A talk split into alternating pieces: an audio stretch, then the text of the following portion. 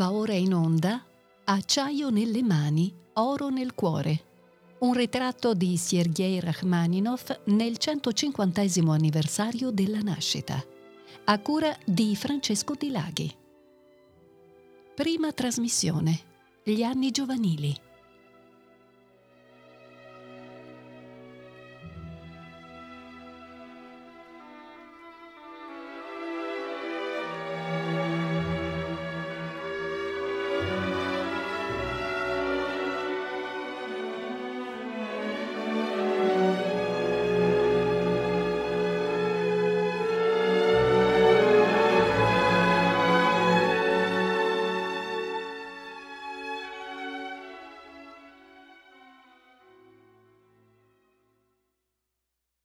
Un cordiale saluto alle ascoltatrici e agli ascoltatori.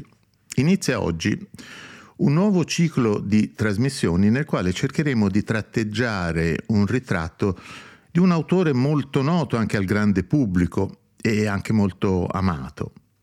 Ma in realtà, a pensarci meglio, la notorietà di questo autore è legata soprattutto ad alcune singole composizioni, incentrate per lo più sul pianoforte, strumento del quale, come è ben noto, Rachmaninov fu uno dei massimi esecutori del suo tempo. E non c'è dubbio che Rachmaninov rinverdì la grande tradizione dei pianisti compositori, una tradizione che parte da Mozart e che continua con Beethoven, Weber, Chopin, Liszt, fino ai numerosi autori del secondo Ottocento che sono poi immediatamente precedenti e contemporanei allo stesso Rachmaninov. Ma è questo un autore anche divisivo, se così possiamo dire. Molti lo amano, ma molti lo hanno criticato e tuttora lo criticano. Però, e qui sta il punto secondo me importante, in realtà pochi lo conoscono nel complesso del suo catalogo di opere. Questa mancanza di interesse e quindi di conoscenza riguarda quella grande e importante parte del suo catalogo che invece esclude il pianoforte e si riflette in una davvero esigua presenza nei cartelloni delle società di concerti sinfonici e dei teatri d'opera. Questo perlomeno in Italia, non credo che sia così anche in Russia. Le critiche, spesso fortemente ideologiche, presero piede nel secondo dopoguerra sull'onda dell'entusiasmo per le teorie di Adorno, secondo le quali la fedeltà di questo autore ad un linguaggio ancora ostinatamente tardo-romantico, nell'armonia e nella forma, era da considerare un fenomeno colpevolmente regressivo. Un esempio in questo senso è il giudizio riportato dal New Grove Dictionary of Music and Musicians nella prima edizione del 1954 a firma di Eric Blum. Questo dunque è il concetto base su Rachmaninov. La sua musica, scrive Blum, è ben costruita, efficace, ma monotona nella sua struttura, che consiste essenzialmente in melodie artificiali e debordanti, accompagnate da ogni possibile formula derivata dagli arpeggi. E Blum lancia anche la profezia, che è sbagliata, secondo cui la sua musica non avrebbe avuto la possibilità di durare nel tempo. Ecco, un giudizio questo che fu significativamente e direi doverosamente modificato nella successiva edizione del New Grove, 25 anni dopo, dove si legge, a firma di Geoffrey Norris, che Rachmaninov è stato uno dei migliori pianisti del suo tempo e come compositore l'ultimo grande rappresentante del romanticismo russo. Sviluppò un linguaggio lirico fortemente personale, segnato da un'espressione sincera e una tecnica raffinata. Quindi un giudizio ben diverso. E un autore che credo abbia ancora qualche piccola sorpresa da riservarci, che cercheremo di scoprire, almeno entro certi limiti, in queste 8 trasmissioni. trasmissioni che senza troppa fantasia seguiranno lo sviluppo della biografia del musicista, cioè dalla giovinezza agli anni della maturità. E a questo proposito va segnalata una particolarità nella parabola creativa di Rachmaninov. A differenza di Liszt, il quale dopo i primi 25 anni di straordinari successi come pianista interrompe questa folgorante carriera per dedicarsi intensivamente alla composizione, Rachmaninov fa esattamente il contrario. Più o meno dopo lo stesso lasso di tempo dirada molto, anzi quasi interrompe l'attività di compositore per sviluppare la carriera di pianista. Infatti dal 1917, l'anno fatidico in cui il musicista lascerà la Russia sconvolta dalla rivoluzione di ottobre, per non farvi mai più ritorno, per i successivi 25 anni, e cioè fino alla sua morte, vedranno alla luce ancora solo 5 composizioni di ampie proporzioni. Composizioni dunque importanti, ma pur sempre solo 5, a fronte di una ben più ricca produzione precedente l'esilio. Ma partiamo dunque dall'inizio. L'ambiente sociale della famiglia dove Sergei Rachmaninov nasce nel 1873 è quello di agiati proprietari terrieri. La madre, figlia di un generale dell'esercito, è una buona musicista e anche il nonno paterno, Arkady Alexandrovich, è un valente pianista dilettante, a suo tempo allievo di John Field. John Field, a sua volta allievo di Clementi, era stato un po' il pioniere, il principale ambasciatore in Russia della tradizione pianistica europea. Dunque il bambino Sergei prende il primo contatto con il pianoforte sotto la guida della madre, passando però ben presto sotto la guida di una giovane pianista di San Pietroburgo, Anna Ornatskaya. E di lei Rachmaninov si ricorderà una dozzina di anni dopo e le dedicherà quella che è una delle sue melodie più note, Viesienie Vodi, Acque Primaverili, opera 14, numero 11. L'ascoltiamo dalla voce di Galina Vishnevskaya, soprano, e di Mstislav Rostropovich al pianoforte.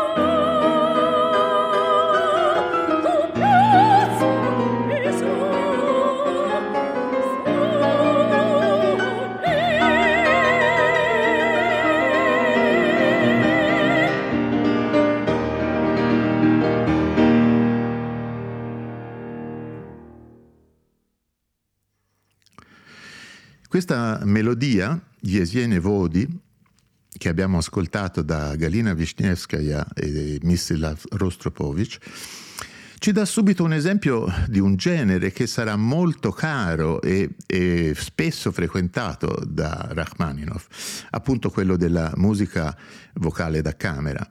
È un genere, anche questo, non così noto e presente nel repertorio come credo meriterebbe. Ma torniamo al nostro musicista poco più che bambino. Le tradizioni familiari, a parte queste inclinazioni musicali, sono in realtà militari, e anche Sergei sembrerebbe avviato alla carriera militare. Ma le pessime iniziative finanziarie e di amministrazione del padre, Vasily Arkadevich, lo costringono a vendere una dopo l'altra tutte le proprietà della famiglia. La carriera militare per il ragazzo non è più economicamente sostenibile e anzi si prospetta in breve tempo una vera e propria situazione di indigenza. La famiglia, madre e 6 figli, il padre nel frattempo è altrove, deve trasferirsi in un modesto appartamento a San Pietroburgo. Siamo nel 1883. Sergei ha 10 anni. Ma entra in scena a questo punto provvidenziale la nonna materna, Sofia Alexandrovna Butikova, la quale accoglie con affetto il nipotino, in realtà era il suo prediletto, e gli permette di proseguire gli studi musicali al Conservatorio di San Pietroburgo. Ma va anche detto che Rachmaninov non è uno studente modello.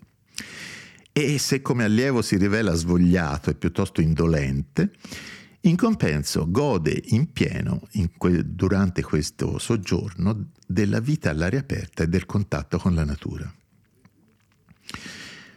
Quindi il giovanissimo Sergei trova nel pianoforte il primo contatto con la musica. Ecco una breve pagina, un morceau in re minore, un pezzo in re minore, che è sorprendente non tanto perché è scritto all'età di 11 anni, quanto perché possiamo dire già Rachmaninov nella scrittura e anche nella originalità del linguaggio armonico. Lo ascoltiamo dal pianista Sergio Fiorentino.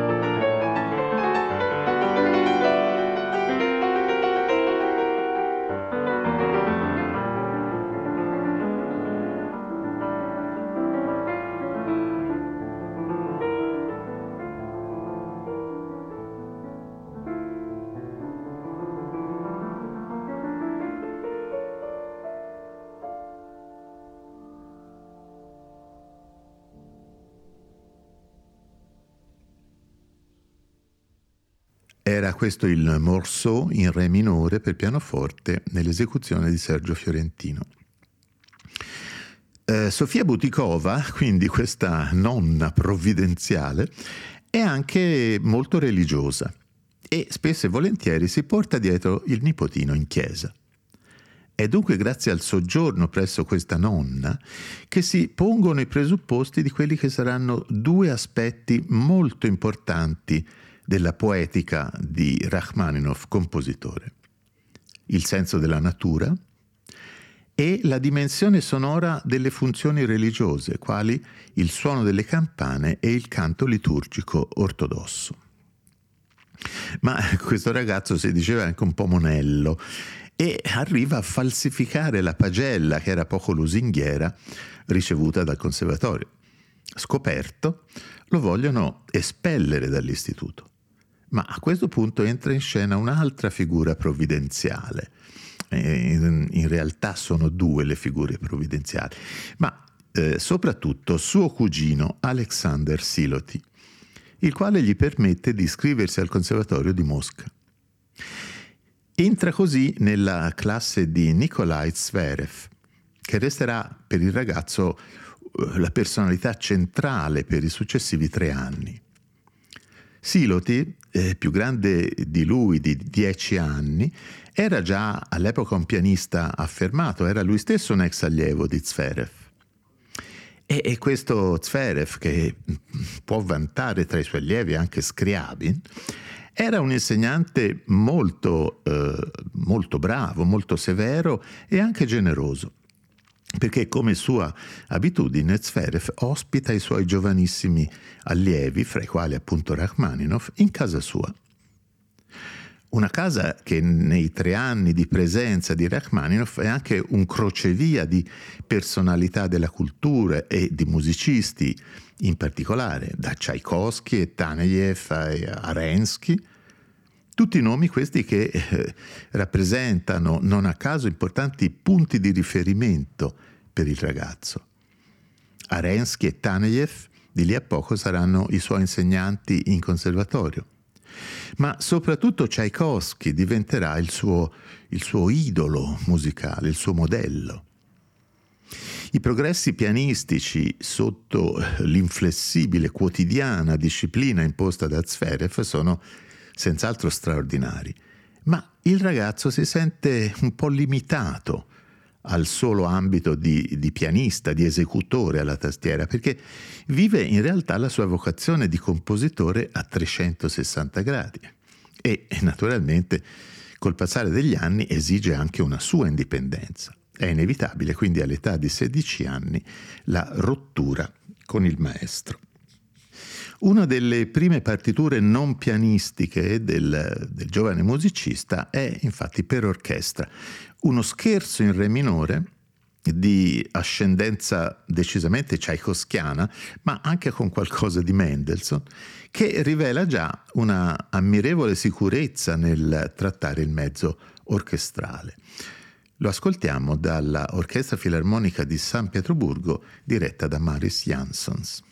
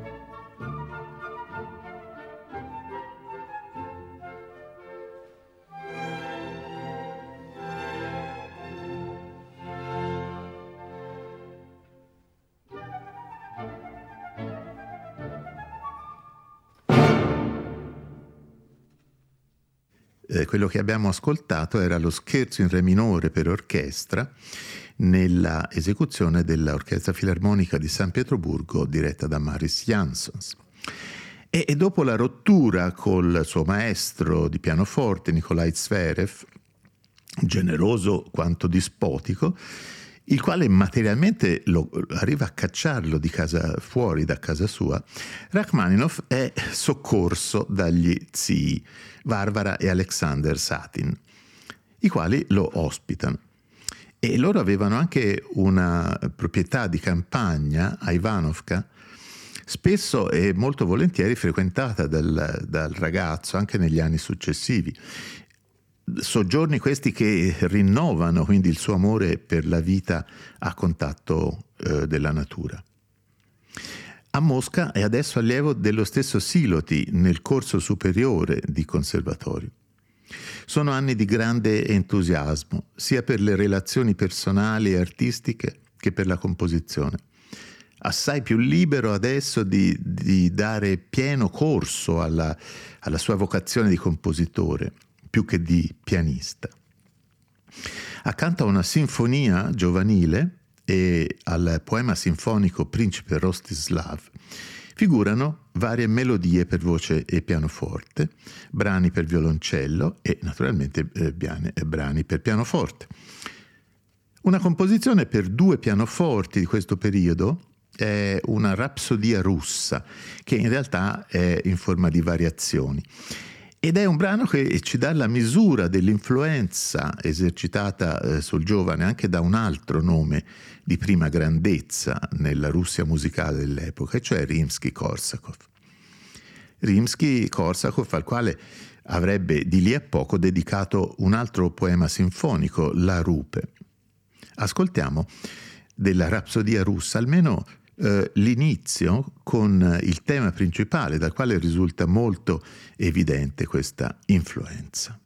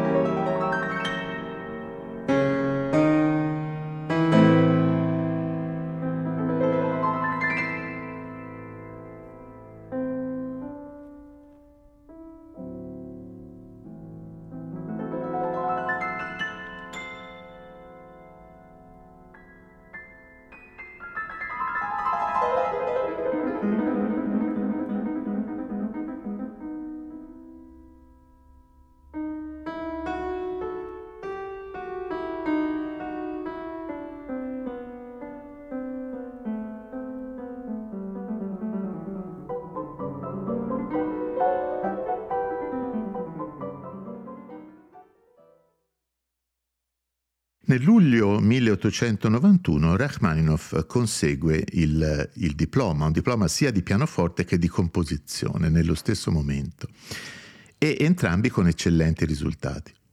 Ma già nella primavera aveva composto i primi due movimenti di un concerto per pianoforte e orchestra. Questo concerto viene eseguito limitatamente al solo primo movimento nel luglio del 91 al Conservatorio di Mosca con l'autore al pianoforte. E di lì a poco viene anche pubblicato completo adesso dei tre movimenti, con una dedica al cugino Siloti, come doverosa riconoscenza per l'aiuto ricevuto negli anni precedenti. Ma Rachmaninov, in questo un po' come Liszt, era molto incline a rimettere mano, a tornare sui suoi lavori. E così noi conosciamo in realtà questo concerto non nella sua versione originale, cioè del 1891, che è una versione che è andata irrimediabilmente perduta, ma nella revisione che l'autore stesso ne fece molti anni dopo, nel 1917. Una revisione che tende a rendere forse meno esplicito quel modello che a suo tempo gli era stato proposto proprio come indicazione scolastica, cioè il concerto di Grieg. Nel primo movimento che adesso ascoltiamo, sappiamo che Rachmaninov nel 1917 modifica soprattutto la sezione centrale di sviluppo e anche la prima parte della cadenza del solista. Ma indubbiamente lo spirito della composizione, questo spirito di giovanile entusiasmo, devono essere rimasti gli stessi, così come il fascino melodico del tema principale, un tema malinconico che davvero è la cosa più vicina a Grieg che lui abbia scritto. Ecco dunque il primo movimento dal concerto numero 1 per pianoforte e orchestra nella esecuzione di Christian Zimmermann al pianoforte con la Boston Symphony diretta da Seiji Ozawa.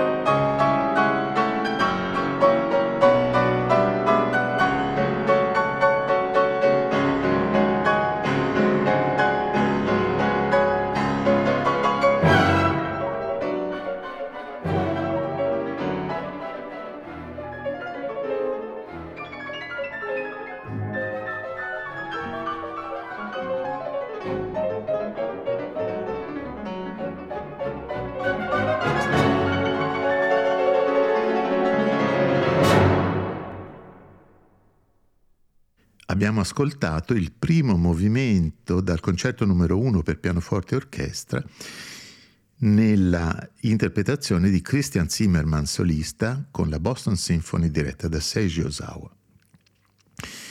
E dunque l'esame finale di composizione di Rachmaninov al Conservatorio di Mosca prevedeva anche la composizione di un'opera, e Rachmaninov, in un tempo sorprendentemente breve, scrive il suo primo lavoro teatrale, Aleko.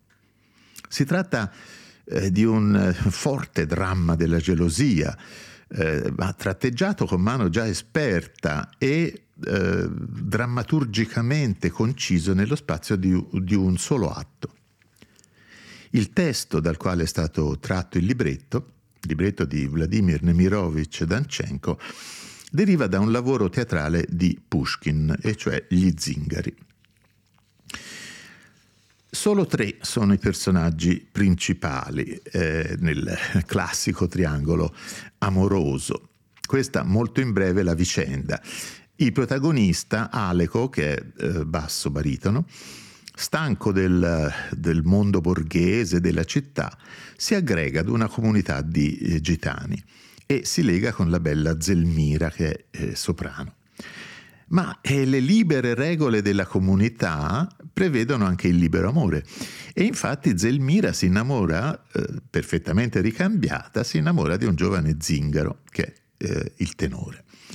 Aleko non può sopportare questa situazione e, esasperato dalla gelosia, finirà per accoltellare entrambi i giovani amanti.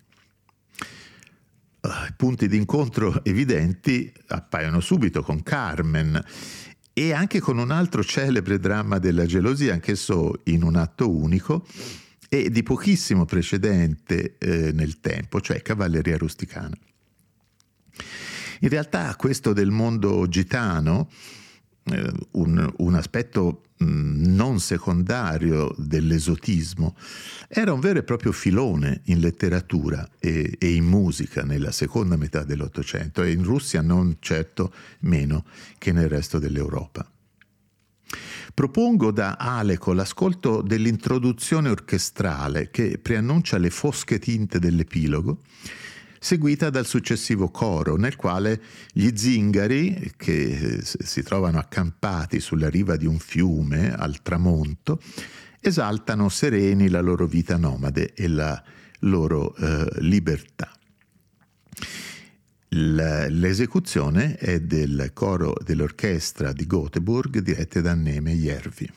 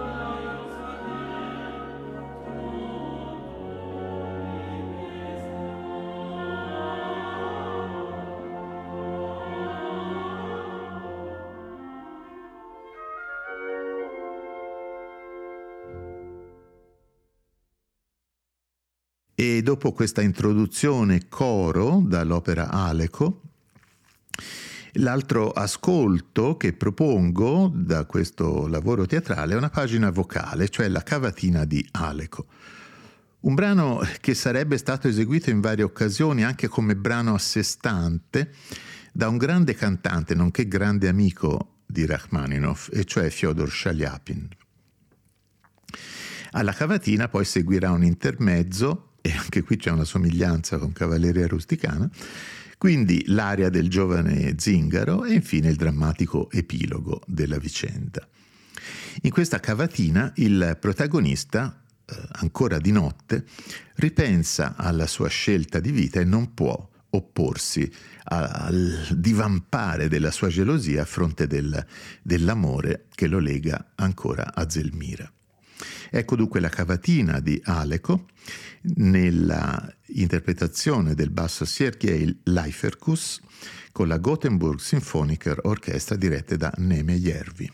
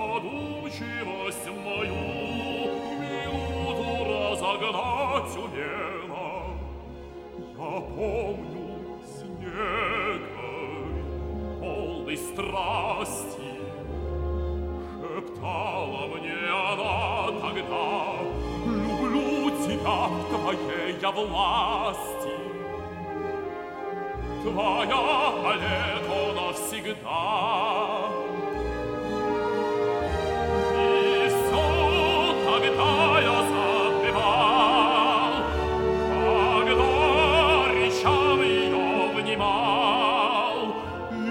безумный целовал ее чарующие очи, Коз чудный прядь темнее ночи, уста Серафимы. Она вся некой страстью полна, Прилув ко мне глаза глядела. И что?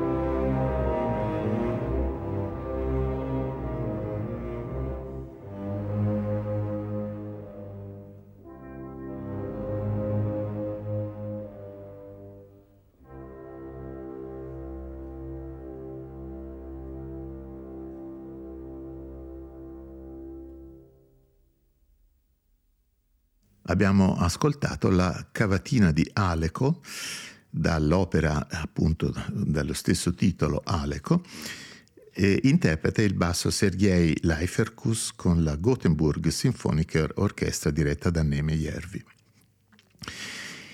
E questo Aleko è dunque il lavoro davvero ammirevole di un musicista in realtà appena diciottenne e ottiene anche un notevole successo, tanto da aprire la strada ad una rappresentazione al prestigioso teatro, al Bolshoi, e anche ad un contratto con un importante editore, che sarebbe Gutheiler.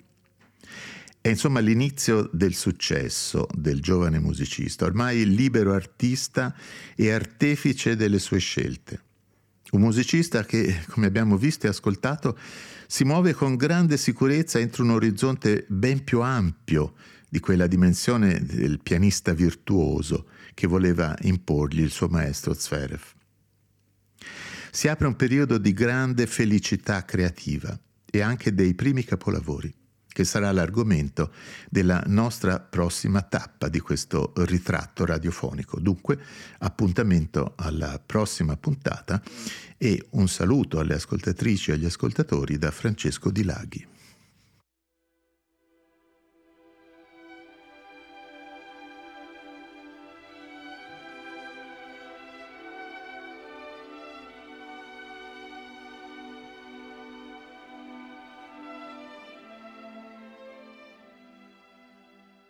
Abbiamo trasmesso Acciaio nelle mani, oro nel cuore, un ritratto di Sergei Rachmaninov nel 150° anniversario della nascita, a cura di Francesco Dilaghi.